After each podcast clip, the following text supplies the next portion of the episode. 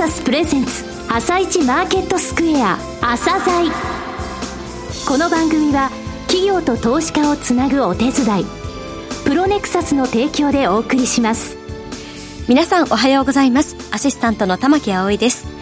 それではスプリングキャピタル代表チーフアナリストの井上哲夫さんと番組を進めてまいります。井上さんよろしくお願いいたします。よろしくお願いします。それでは今日も楽しみな企業をゲストにお招きしています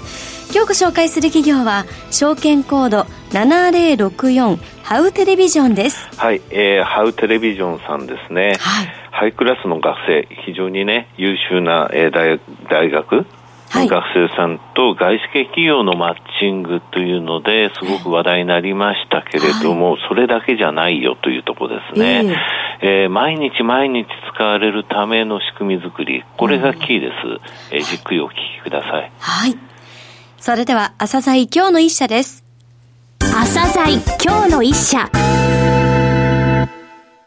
本日は証券コード7064東証マザーズに上場されているハウテレビジョンさんにお越しいただきました。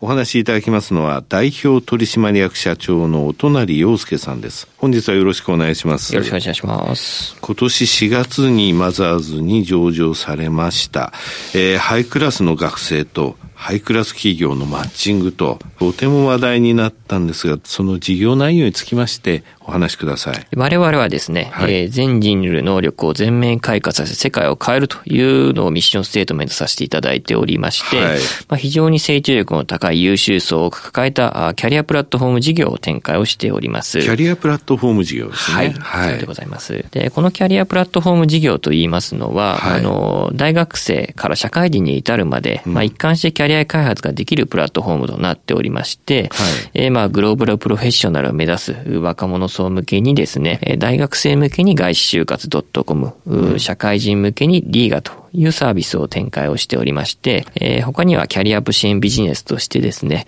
えー、人材採用だけにとどまらず、はい、ビジネス教育、留学などのキャリアアップのサポートを提供することによりまして、うん、大学生から始まり社会に出た後も、キャリア開発を継続してサポートができるようなサービスを展開をしております。はい、今、あの、キャリアプラットフォームとして大学生向け外資就活 .com ということは、これもう外資系にフォーカスしたってことですか、そうですね。はい、あの、グローバルプロフェッショナルを目指すっていうところでございまして、はい、あの、まあ、外資系というと、まあ、いわゆるグローバルというところがございますので、うん、えー、結構わかりやすいネーミングで展開をしているというところでございます。はい。で、外就活 .com につきましては、はい、まあ、非常に挑戦志向の高い難関大学生が多く登録いただいておりまして、うん、まあ、ハイクラスの学生とハイクラス企業のマッチングが加速しているというような状況でございます。はい、非常に我々のサービスの中にはですね、まあ、コミュニティというところがございまして、うん、あの、いろいろユーザーさんが口コミを投稿していただいたりとか、あるいは、あの、ユーザーさんの先行体験記というものがございまして、まあ、口コミといったところもございます。はいうん、まあ、こういったところで、えー、結構後輩にですね、使っててよかったよという形で口コんでいただいて、多くの難関大の学生さんに登録をいただいているというところでございます。これ3年生とか4年生とか、学年の縛りはないって聞いたんですけれども。おっしゃる通りです。はい、あの、我々大学1年生から、うん、あの、大学院2年生、はい、並びに博士課程の学生まで、はい、基本的には、あの、年次問わず登録できるようにはなっておりまして、ですので、例えば大学1年に大学生になったばかりの方がですね、もう早速外資系に行きたいんです、みたいな感じでですね、登録をいただいたりもします。すごいですね。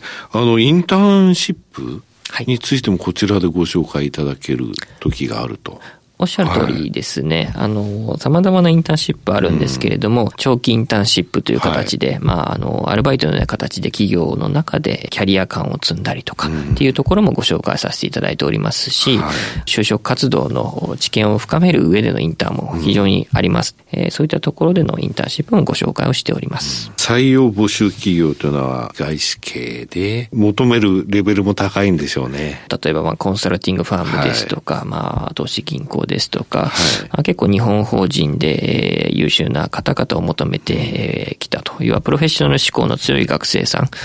を採用してきたところがありまして、はい、まあそういうところの募集が多くはなっております。商社とか金融機関もあります？おっしゃる通りですね。グローバル志向の強い学生さんを求める日系の会社さんも、まあ、結構増えてきておりますので、はい、あの、総合商社であるとか、うん、日系の投資銀行であるとか、あるいは、まあ、あの、そういったメガバンクであるとか、はい、そういうところもですね、我々お客さんとさせてはいただいております。うん、外資就活 .com、はい、えー、登録されてる会員数とか教えていただけます？年間大体4万人弱ですね。はい。の会員さんにご登録はいただいておりまして。うん、優秀な学生さんが、このビジネスモデルですね、この外資就活 .com については、これあの、登録した人からお金を取るということではないですよね、これは。そうですね。うん、あの、学生さんからお金を取るモデルにはなってはいませんで、はい、こういった学生さんにアプローチをしたい企業さん、はい、からですね、うん、広告掲載料をいただくという、いわゆるまあ求人広告のモデルでやらせていただいております。なるほど。さてもう一つご紹介ありました若手社会人向けのリーガー。このプラットフォームについてもご説明ください。外資就活 .com を卒業した方を主に対象として、はい、今リーガーというところを展開をしております。はい、こちらにつきましては、あの、なかなかですね、就職活動だけでマッチングをするっていうのが結構難しかったりしまして、はい、卒業した後もですね、この会社で良かったのかとか、うん、あるいはちょっとキャリアについて悩んでますといった声を聞いてきたところがございますので、あの、ちゃんと社会に出た後もサポートをするようなサービスが必要なのではないかというふうに思って、リーガというサービスを立ち上げたという次第でございます。なるほど。これやはり、あの、先ほどお話ありましたけれども、外資就活 .com から社会人になったらそのままリーガの方に移られて、はい、ということですよね。そういう人が多いということですか？そうですね。うん、あの、改めてリーガに登録いただくっていう方が多くはなっています。はい、このあの、リーガの収益モデルっていうのはどういった形になってますかね？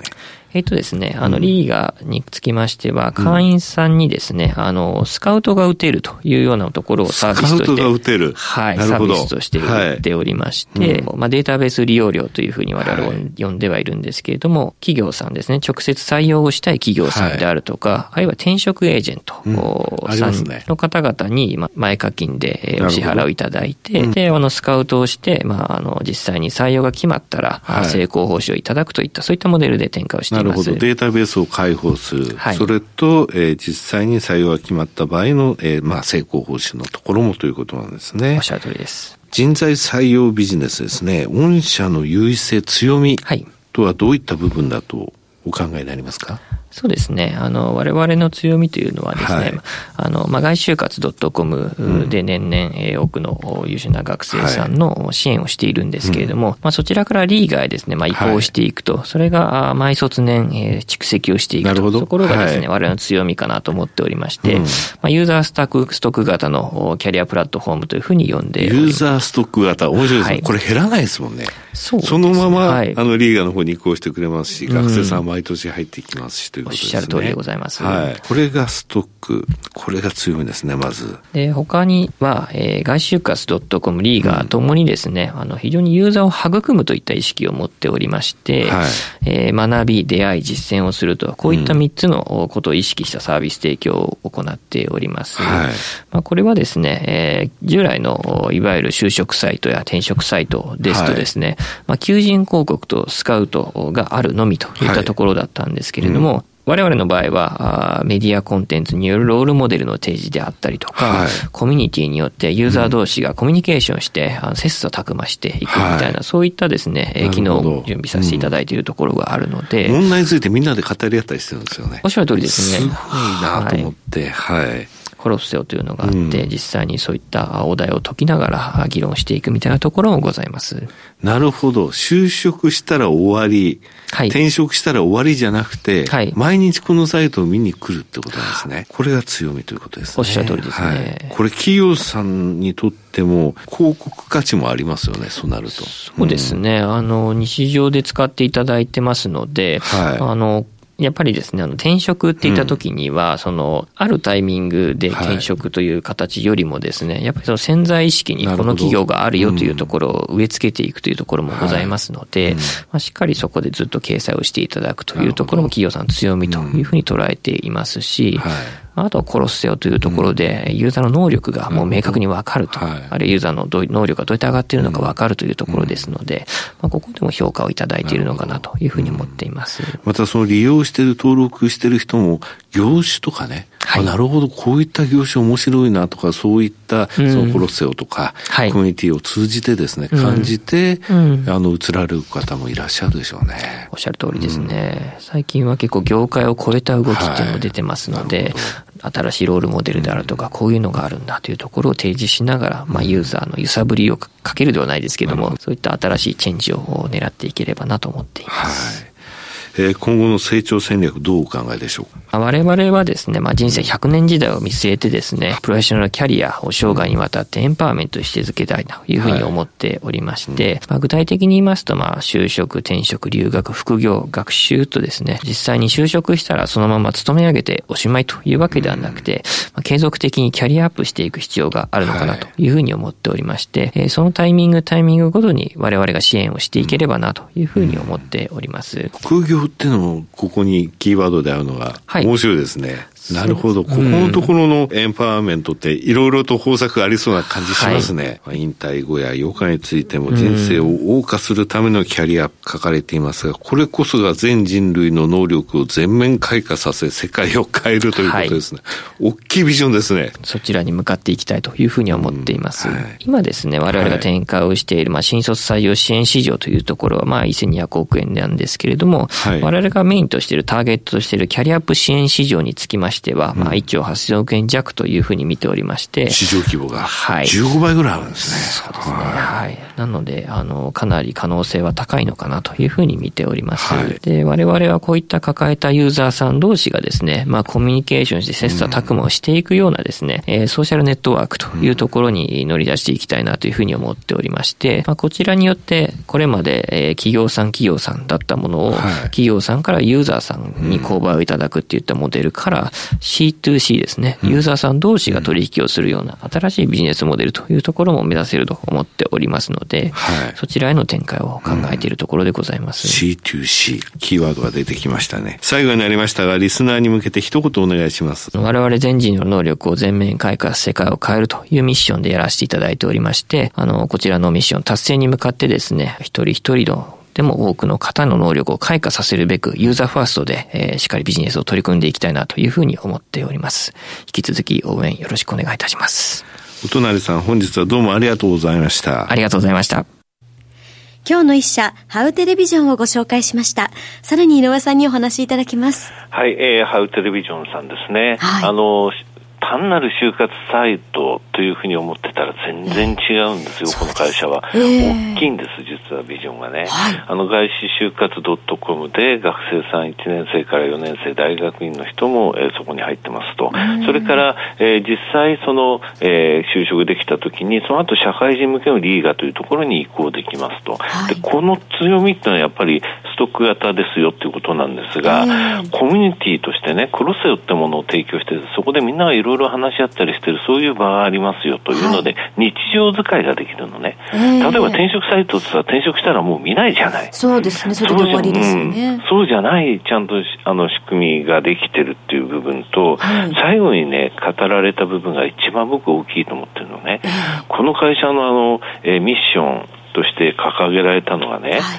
全人類の能力を全面開花させ世界を変える。すごいこと言ってるような気がするでしょ。はい、これ何を言ってるかっていうと、あの、人生を謳歌するため、引退後や余暇も含めて、キャリアアップする全部の過程に、自分たちはこれから関わっていきますよと。それのためのエンパワーメント、お手伝いをして、それを、えー、その能力を高めることに自分たちやっていきますよと。えー、となると、これやっぱり日常使いなんですよね。うん、だから転職サイトとか就職サイト、えではないってことをね、一番初めに掲げてる会社さんなんですよ。はい、ですので、えー、単なるそういうサイトというふうに思わないでほしいって僕思うんですよね。はい、はい、えこれからですね、この日常使いって言葉が、えー、キーワードにやっぱりなっていくと思いますね。はい。日常使いしっかりと覚えたいと思います。うん、はい。それでは一旦お知らせです。企業ディスクロージャー IR 実務支援の専門会社プロネクサス。上場企業のおよそ6割2200社をクライアントに持つ。これはアジア証券印刷の時代から信頼と実績を積み重ねてきたからこそ。さらにプロネクサスが目指すのは企業と投資家をつなぎ日本の株式市場を活性化させることです。プロネクサス私たちは個人投資家の皆さんを応援します。井上哲夫今日のストラテジー。それでは井上さん、後半の解説もよろしくお願いいたします。はい、えー、9月、10月と、えー、はい、2ヶ月連続で主要なね、株式指数の中で日経平均は上昇率トップだったんですよ。はい、まあその背景については先週までもお話してきましたけれども、えー、昨日はついに2万3000円台にポーンと乗りましたと。すごかったね。今年の上昇幅としては8番目、上昇率としては11番目だったんですが、はい、売買代金、売買代金は今年入って6番目に大きいんですけども、ただ、去年、えー、先月の10月30日がトップなのね、これはあの、トピックスの入れ替えっていう特殊要因がありましたと。はい、で2位が9月の13日って、これあの、相場やってる方はご存知ですが、メジャー S q って言ってね、はい、えー、先物とオプションのその決済の日なんで、ものすごい商いできるんですよ。はい、これを抜かすと今年4番目。で、その4番目って今までは3月26日、5月の7日、5月の10日とい。う状況で、ずいぶん久しぶりでしょ、11月に使って、半年ぶりの、えー、大商いとなって、はい、外国人もね、10月に入って3週目ぐらいからやっと買い始めたんですが、なかなかね、11月に入ってくると外国人の、えー、現物買いっていうのは止まるんですけれども、えー、それでも先物の、えー、買い戻しや下支えになるでしょうというふうに思います。はい、えー、以前話しました、3月はね、ヨーロッパ勢日本株売った。ただし4月は大きく買った。5月はまた売った。この時にね、半年後も同じようなことが起きることがあるんですよというふうに言いました。4月に買われた時は10月買われると。これ、実はその前の半年間のアンダーパフォームの穴埋めっていう部分とか、えー、それで、えー、買われていくというパターンが今までもあったんですが、はい、本ね、大切なのは5月と11月なんですよ。え。ー、5月に買われると決算の期待とか、はい、えー、そういうのでスクリーニングかけて外国人買ってくるんですが、えー、今回5月買わなかったのでね、11月もちょっと現物は期待しづらいんですが、それでも、えー、強い試合で、えー、先物、それから最低の売り算があるのでね、はい、そういう需給要因でまだ持つかなという感じはするんですが、アメリカの方も、えー、一昨日、はい、3指数が揃ってって最高値を更新。で、昨日って言いますか、今朝終わったマーケットでダウと、えー、それからナスダックが史上最高値を連日で更新したのね。はい、これね、あのメールマガジン等で書いてるんですが、加熱感のサインってあるんですよ。25日移動平均が3%を超えたり、はい、えー、9日3日のファースト、えー、ストキャスが両方とも90%を超えたり、あとスローストキャスが90%を超えたり、RSI の14日80%を超えたり、この5つが出ると、加熱感フル点灯って言うんですが、これ実はね、加熱感だけじゃなくて、それぐらい強い地合いが下にあるよ今そういった状況の中でマーケット行われているよっていうサインなんですね。うん。で、これ9月13日点灯して史上最高値の、はい、えー、サインが出て、はい、えー、それが昨日、一昨日のところで出ましたと。じゃあその前はいつっていうと、6月20日にやっぱりフル点灯してるんですよ。その後7月3日に高値を更新してると。はい、だから、加熱感って言いながら、それぐらいまでいける強さってものを、うん、マーケット秘めてるということですね。はい、わかりました。井上さん、本日もありがとうございました。また来週もよろしくお願いいたします。この後は東京市場の寄り付きです。朝鮮この番組は企業と投資家をつなぐお手伝いプロネクサスの提供でお送りしました。